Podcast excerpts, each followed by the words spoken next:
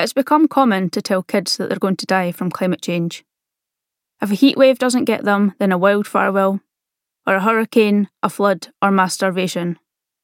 Incredibly, many of us hardly blink before telling our children the story. It shouldn't then come as a surprise that most young people think their future is in peril.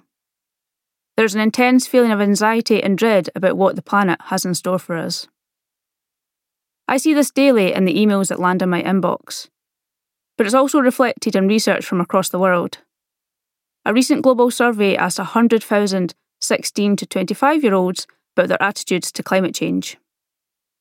More than three quarters thought the future was frightening, and more than half said humanity was doomed. The feelings of pessimism were widespread, from the UK and US to India and Nigeria. Regardless of wealth or security, young people the world over feel like they're hanging on for dear life. In the same survey, two in five were hesitant to have children. In a 2020 poll of American adults of all ages without children, 11% said climate change was a major reason for not having them, and 15% more said it was a minor reason. In younger adults, aged 18 to 34, the share was even higher.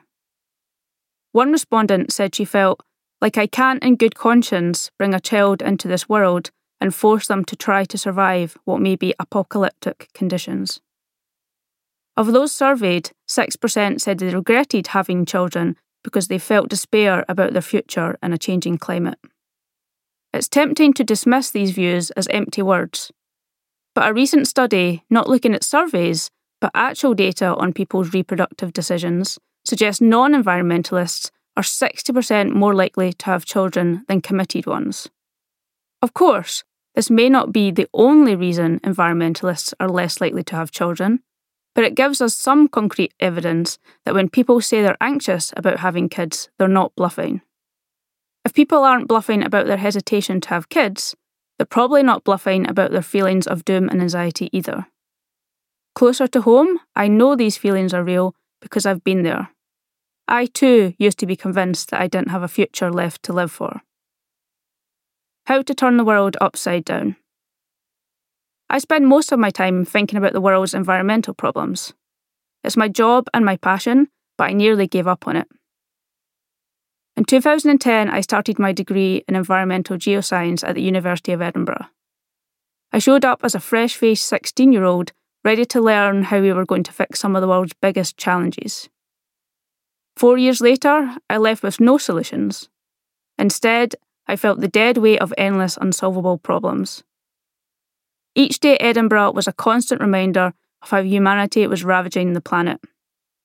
Global warming, sea level rise, ocean acidification, dead coral reefs, starving polar bears, deforestation, acid rain, air pollution, overfishing, oil spills, and the annihilation of the world's ecosystems. I don't remember hearing about a single positive trend.